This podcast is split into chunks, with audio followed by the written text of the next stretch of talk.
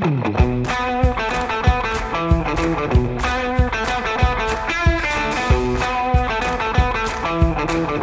the American Association of Nurse Practitioners, I'm your host, AANP President Sophia Thomas.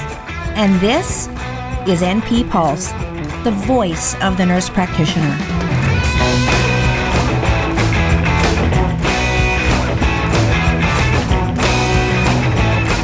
Welcome to NP Pulse, AANP's official podcast, bringing you unique nurse practitioner voices and expertise on issues that matter to NPs and to our patients.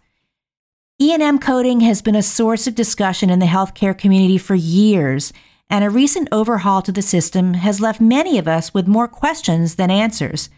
Today, we welcome a well known expert in billing and coding to unpack these changes and help us incorporate proper E&M coding into our daily practice.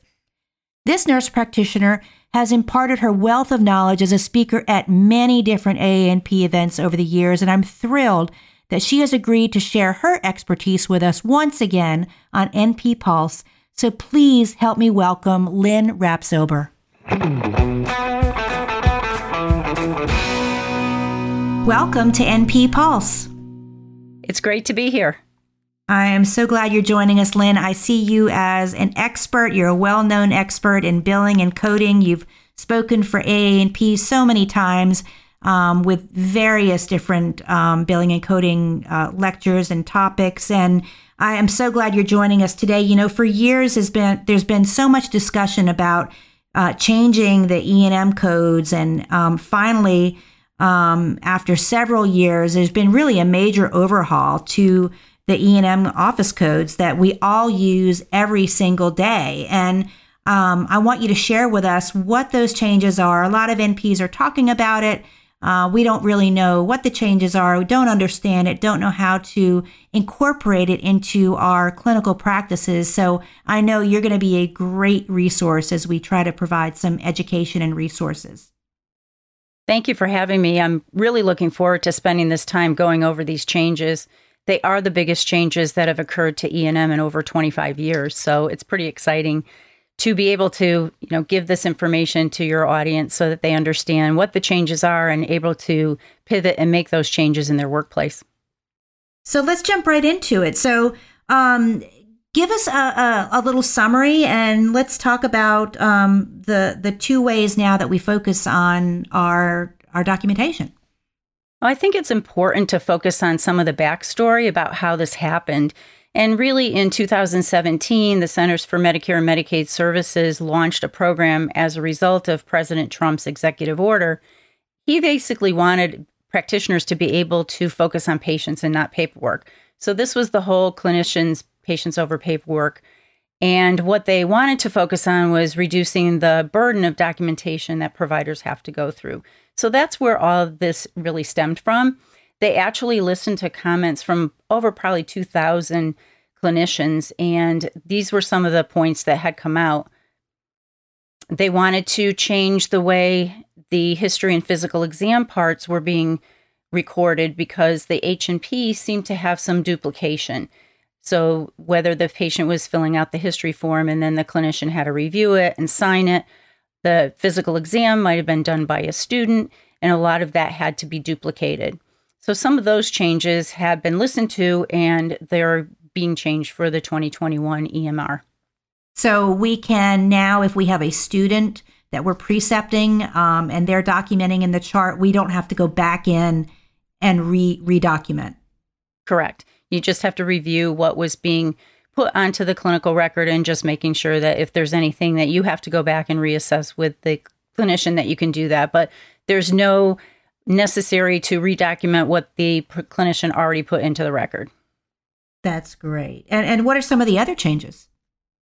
Well, they also looked at the guidelines as far as how we document for the clinician's time, the actual provider. And what they decided to focus on was medical decision making and time. So, those are the two ways now that we can look at our billing.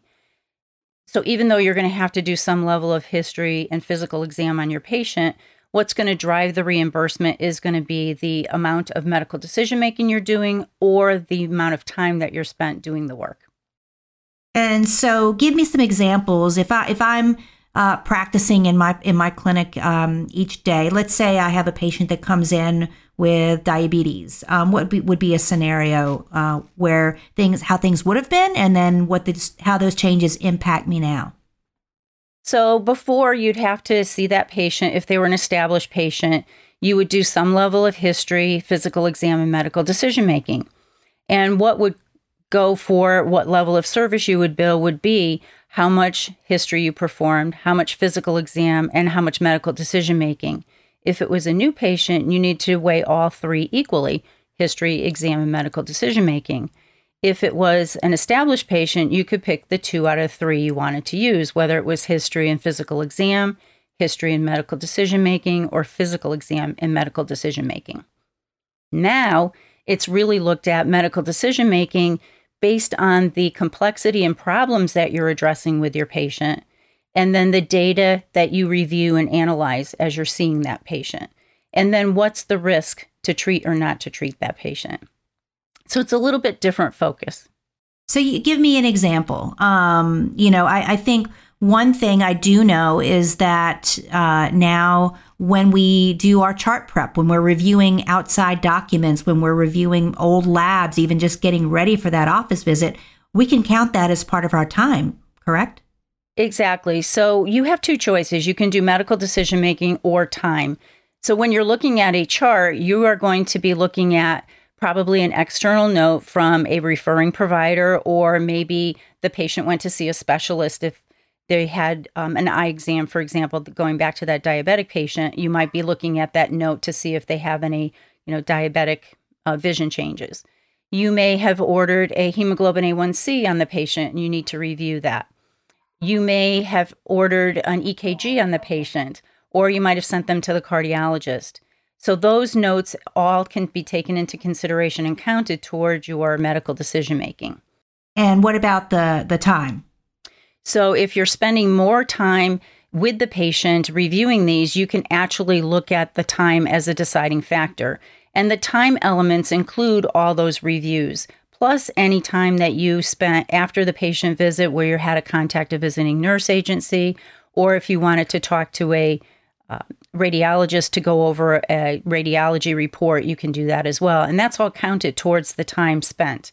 So when you're seeing the patient, you have two ways of billing. You can either do it by medical decision making where you're counting up the tests that you looked at, the notes, etc., or the amount of time that it took to do all of this. So there's two ways to to quantify the visit. And so, um, as as we're looking at all of this, um, you know, we have to factor in the fact that patients may um, ha- need extended counseling. We might have to do a lot of teaching. Um, and how would we document that? If you're documenting teaching on a patient, please make sure that you're specific. And I, I can't stress enough that nurse practitioners document very well. We tend to undervalue what we document. So that becomes an issue. When you're seeing a patient and you're documenting what you're teaching them, that actually counts towards the time you spend with the patient. So if the most of the visit is really focusing on diabetic education, seeing how they're doing with their uh, managing their medications, that can be utilized by time where you can actually count all the time that you spent educating that patient in that visit. And the time elements have changed. So we're actually going to be getting reimbursed for the higher number of minutes that you spend with the patient in that old documentation coding system. So, for example, a 99214 was 25 minutes. In the new system, it's 30 to 39 minutes. So, you're actually getting credit for longer periods of time that you spend with your patient. And we do a lot of education with our patients that previously was hard to document and get higher levels. 99215 was 40 minutes, and now it goes from 40 to 54 minutes. So, we do get credit for that extra time that we're spending with the patient. And and how would we document that? I mean, do you just document? I spent uh, thirty minutes uh, doing face to face counseling and twenty five minutes uh, reviewing the chart and et cetera. How is that specifically broken down, and how do we document that? So the old method of coding by time was greater than fifty percent of the face to face time was spent, and it was a fraction of how much time. So going back to that nine nine two one for a visit of 25 minutes, maybe you spent 20 of 25 minutes doing that service. Now, with the new system of coding by time, you take into account how much time it took you to review all the de- lab work and data. You have to make a notation in the chart about that. So you have to make sure that it says hemoglobin A1C, what the level was, and maybe compare it to a previous reading. You can also obtain um, information from, say, medications and document whether you're changing that medication or not. You can also count in if you're spending time educating the patient about a new medication that you might be putting the patient on. All those things have to be written out in your note, and that gets qu- counted in your um, time management. So the total time that you spend with the patient is really what um, that amount is what you bill. So going back to 99214, that is now the new time is 30 to 39 minutes. So before it was 25, now you have an extra, you know, 10 to 15 minutes more of time that you can document. Okay, and and but the key thing is we have to document what we're doing, um, and you know the burden of, of charting I think is so great on on people that that's that's causing a lot of burnout. Um, but we're getting reimbursed for it now. Exactly, and one of the things the electronic health records are doing now is providing you with a checklist. It's either a unique source or a unique code.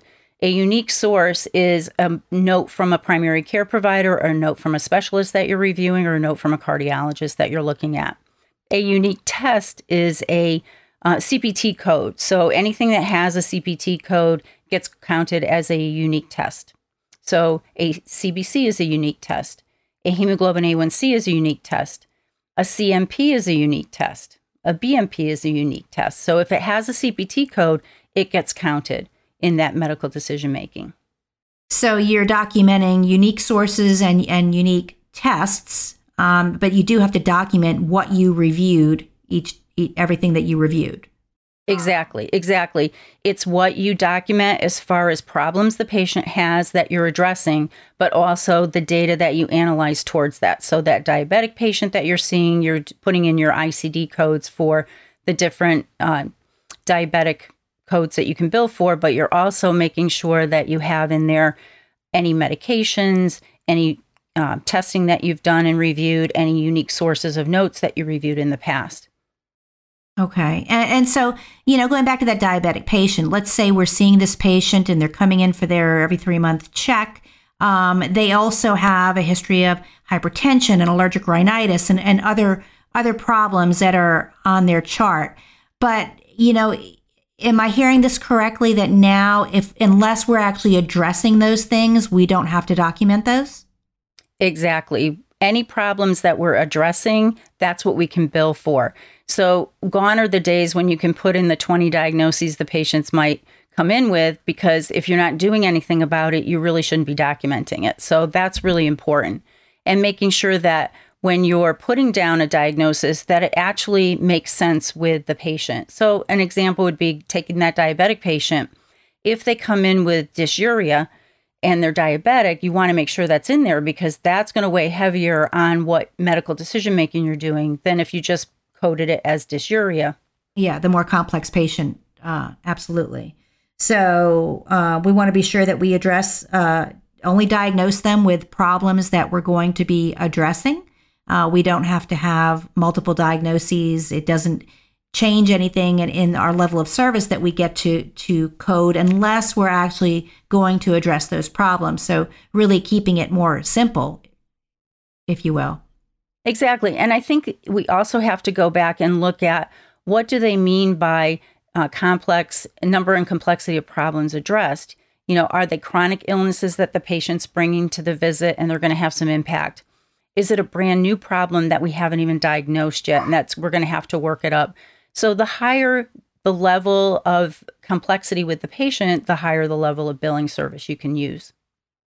Exactly. And then, so overall, they're trying to keep it, uh, simplify things for us, um, really being sure that we're capturing the work that we're doing. But the key thing is that people have to document what they're doing to be able to build these levels of service. Exactly. And like I say, nurse practitioners are great at documenting, but we undervalue our services. So this is a way that now we can actually look at medical decision making or time and decide which one we're using and maximize how much time we actually spend with the patient and get credit for it. Yeah. And so we want to be sure that we're updated on all these guidelines. Now, um, I, I, heard that there are, um, uh, they added a couple of different things, um, one related to, is it social determinants of health? Exactly. This is very exciting for us because a lot of our patients have food insecurities or they might have housing issues. And now, under the risk of complications and morbidity and mortality, especially under the moderate level of medical decision making, they've included significantly limited by social determinants of health. So, if you're going to order diabetic medications such as insulin, do they have a way to store it? You know, if they're homeless, how are they going to be able to do that? So, that's factoring in into our level of medical decision making as well.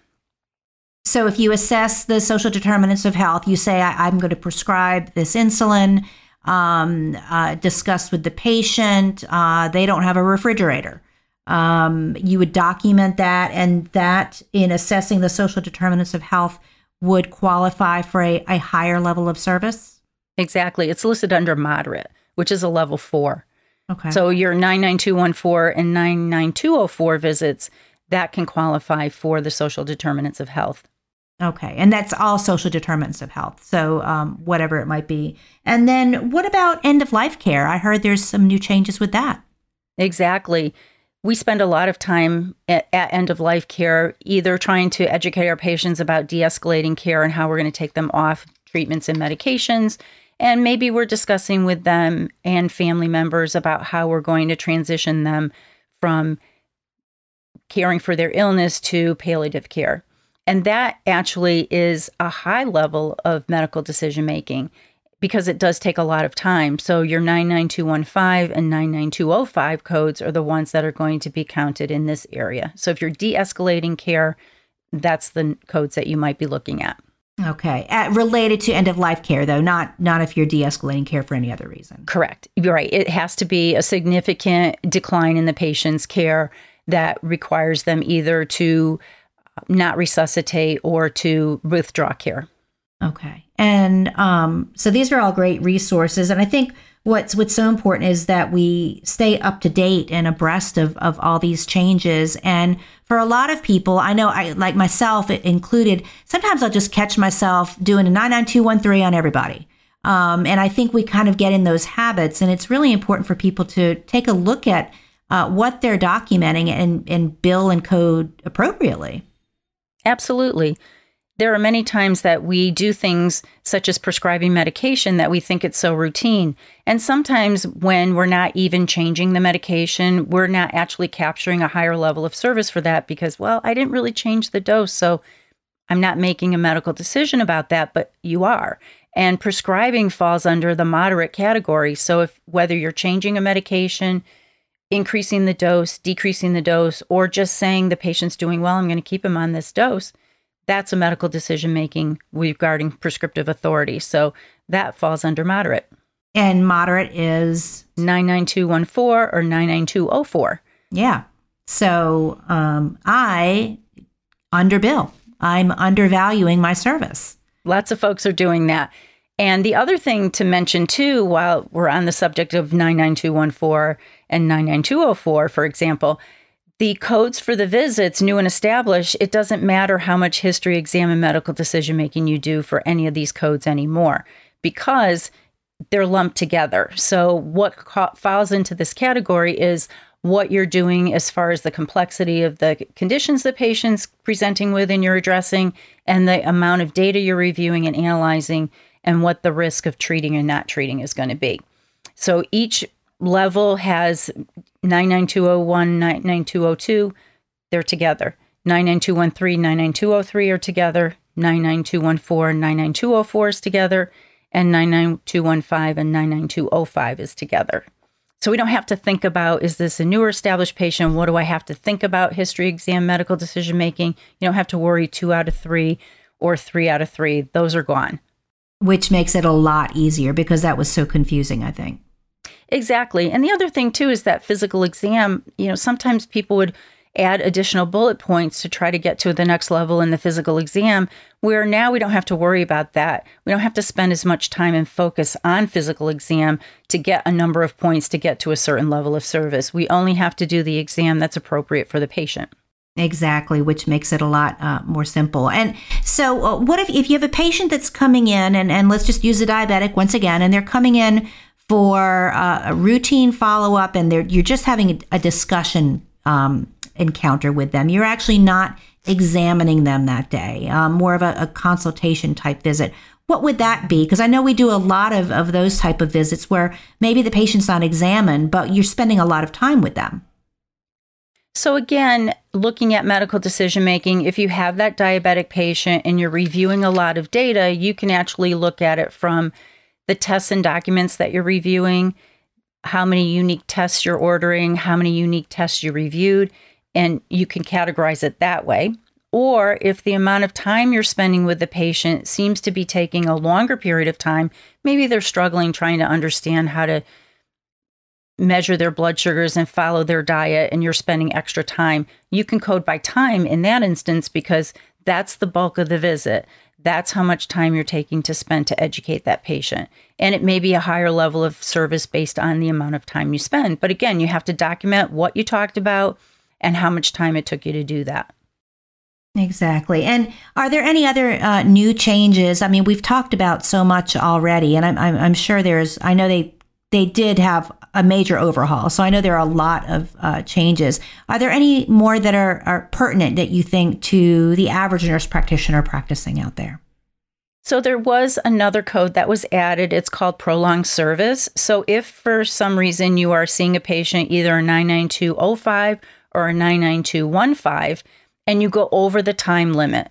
So the time limit for the 99215 is up to 54 minutes and 99205 is up to 74 minutes. So once you cross that threshold, if you're into the next 15 minutes, you can replace that with a prolonged service code of G2212. It's in addition to the E&M code for that office visit and it's times however many 15 minute increments over that you go. Absolutely. And so that helps capture that extra time that you're spending with patients. Exactly. So I know in the past we've looked at how much we're billing for E&M services and not really valuing the amount of time it takes to do some of these things. And nurse practitioners incorporate all of this in our practice and our business and when we're seeing the patient. So we need to be able to c- capture that amount of time that it takes to do these services. And now we can because coding by time encompasses everything that we have to do with that patient. Absolutely. So um, I think we, you've provided so much information to us, and uh, I know we're going to be providing some resources in our in our show notes as well. Um, can, can I shift gears and I'm going to hit you with a surprise question because you weren't probably weren't anticipating this, but I want to briefly touch on incident to. Oh, I love incident to. I know. So I'd like I'd like for you to give us a a quick primer on what is what is incident to and, and what what do nurse practitioners need to know incident to billing is for medicare patients. It's when the person rendering the care is the nurse practitioner but the billing provider would be the physician. So they're the one that is authorized to get payment.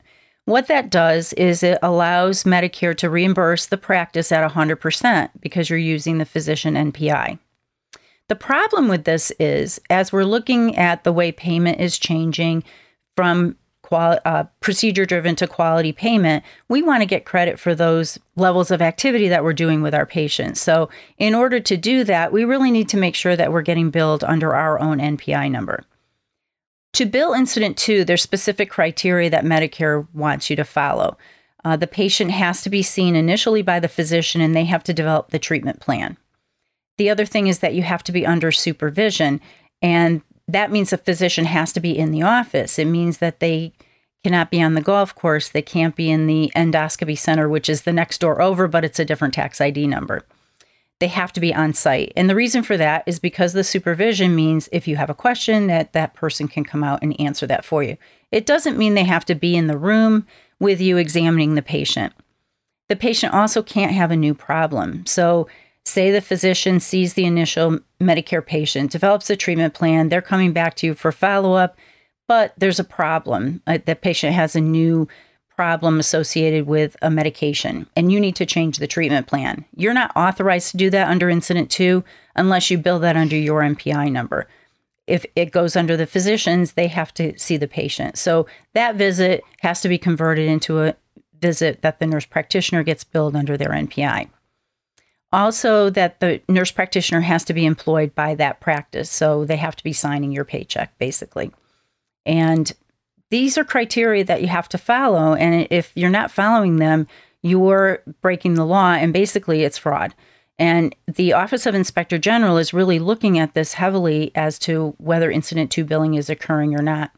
And it's interesting, I was just on a coding workshop updating on MIPS for 2021, and I posed the question about how does a nurse practitioner or PA get credited for programs such as MIPS if they're billed under the physician NPI or incident to and they said basically we're invisible so we don't get credit for that. So it's a good thing to know that our services can be credited and our care, our quality care can be measured if we don't incident to bill. Yeah, and I think it's so important for NPs to understand in a practice when you have a billing department who's doing the billing for you um, you need to understand what's going on. Are they billing incident to or um, are, they billing it under, uh, you know, your name, the physician's name? And, and if there's a new problem that you come up with that the physician, so if you've got that diabetic patient that comes in for their routine, you know, every three month visit and the patient is hypertensive at that office visit, um, you you can't bill incident to for that visit because that's a new problem. And so that problem, that visit needs to be billed under the nurse practitioner's NPI, um, which means the practice will get reimbursed less for that visit. But it's the right thing to do. Absolutely. And a lot of times, if you're not asking the questions about how the practice is billing for your services, it can be problematic. And if you find out that that's happening in your practice, you need to address it right away because it's not, if you're not meeting that criteria that I had mentioned earlier, that could be constituted as fraud. Um, and we don't want anybody to get into trouble when they're billing for services. And we also want to make sure that we're getting credit again for the hard work that we do and the quality care that we provide our patients. The whole focus now on evaluation and management and quality payment is to really look at how we can provide patients with health promotion and disease prevention, a la the nursing model of care delivery. Exactly. And and so that's why it's so important I think for us to understand billing and coding. There is we love to take care of our patients. We we love to teach them. We want to make a difference in their lives and improve their their quality of life. And uh, but we have to be able to document what we do and document it effectively and bill for it because there is a business side of healthcare. But we also need to understand what's going on in the billing office, um, uh, what's what's being put under our name, what's not, and we want nurse practitioners to get credit for the care that they're providing. These, um, you know, as as we track the quality indicators and things like that, um, NPs are great at getting those hemoglobin A1Cs down, but if office visits aren't being coded under their name, they're not going to get credit for the great work that they do. And knowing the quality payment program, it's based on incentives. So the higher value that you provide and the higher care that you give to your patient, that you keep that hemoglobin A1C under control, it actually equates to reimbursement at higher levels of service as far as quality payment goes. So you can actually be rewarded for this quality care. I don't know if nurse practitioners are always aware of that, that the practices, if they meet high quality thresholds, they get bonus checks. And it's good to know that if you're providing quality care, that you start asking questions, you know, am I going to be part of this bonus system? And take some credit and use that towards your performance reviews as well. Well, absolutely. I mean, if the if the practice is getting a bonus check because of the quality care that that an NP is providing, um, I myself would love to get a, um, you know a bonus based on the bonus that my practice is is getting if you don't ask the questions you're not going to know though. So that's the important part is you know get involved with your billing department. Ask them how they're billing for your services. Are they billing under your npi or are they billing under the physician npi and if they say they're billing under the physician npi query them. Ask them how why are they doing that and what's their justification? Yeah especially if if as an NP, you're seeing new problems, which I'm sure most NPs are, diagnosing and managing new problems at each office visit. Um, so we want to be sure that that's being captured. So, Lynn, going back, I know we have to wrap up right now, but going back to these new E&M coding changes, three takeaways that you want all NPs to know. I think the first is get your information regarding the changes, understand what these changes involve and how they can impact your practice, understand what is involved in medical decision making, know about those unique tests, unique source, the complexity of the patient that you're seeing and analyzing that information, and also whether or not time should be what you should be billing. If you're spending a lot of time educating your patient, that you might want to use coding by time. If you're using that, make sure that it's total time that you spend doing the different types of activities, such as pr- preparing the chart, pre charting ahead of time, reviewing the information from previous testing, if you're educating in um, counseling a patient, and if you're coordinating care. Those are things that you all credit under coding by time. And and you can actually code one patient by time and another one by medical decision making. You don't have to do the same thing uh, for each patient. No, and that's the beauty. You don't want every patient to look alike. And I think that was the frustration with meeting bullet points and those criteria from the old system is that sometimes you actually did things more because you wanted to build a higher level of service that really weren't necessary with the patient. So we don't have to worry about how many bullet points for physical exam we need anymore. Those things are gone. All you have to do is make sure that you review what the documentation from the history is, whether it's done by the medical assistant or whether it's done by the family. And then physical exam, if it's being done by a student, you get to take credit for that and just review the information. And if there's any abnormal findings, just double check and make sure that they're the findings that the student did find and co-sign. You don't even have to co-sign the note. You just assume the note is yours. Um, that's what's so great. Well, Lynn, thank you so much for joining us today. You've you've provided so much information, and you're an expert at billing and coding and all things business. So I appreciate you taking the time to join us today on NP Pulse. Thank you for having me, Sophia.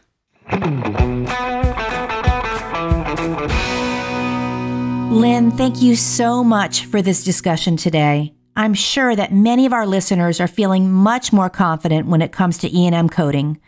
Be sure to check this episode's description for links to where you can report reimbursement issues to AANP and access help with reimbursement issues. 2021 AANP National Conference is now open for registration. I'm so excited.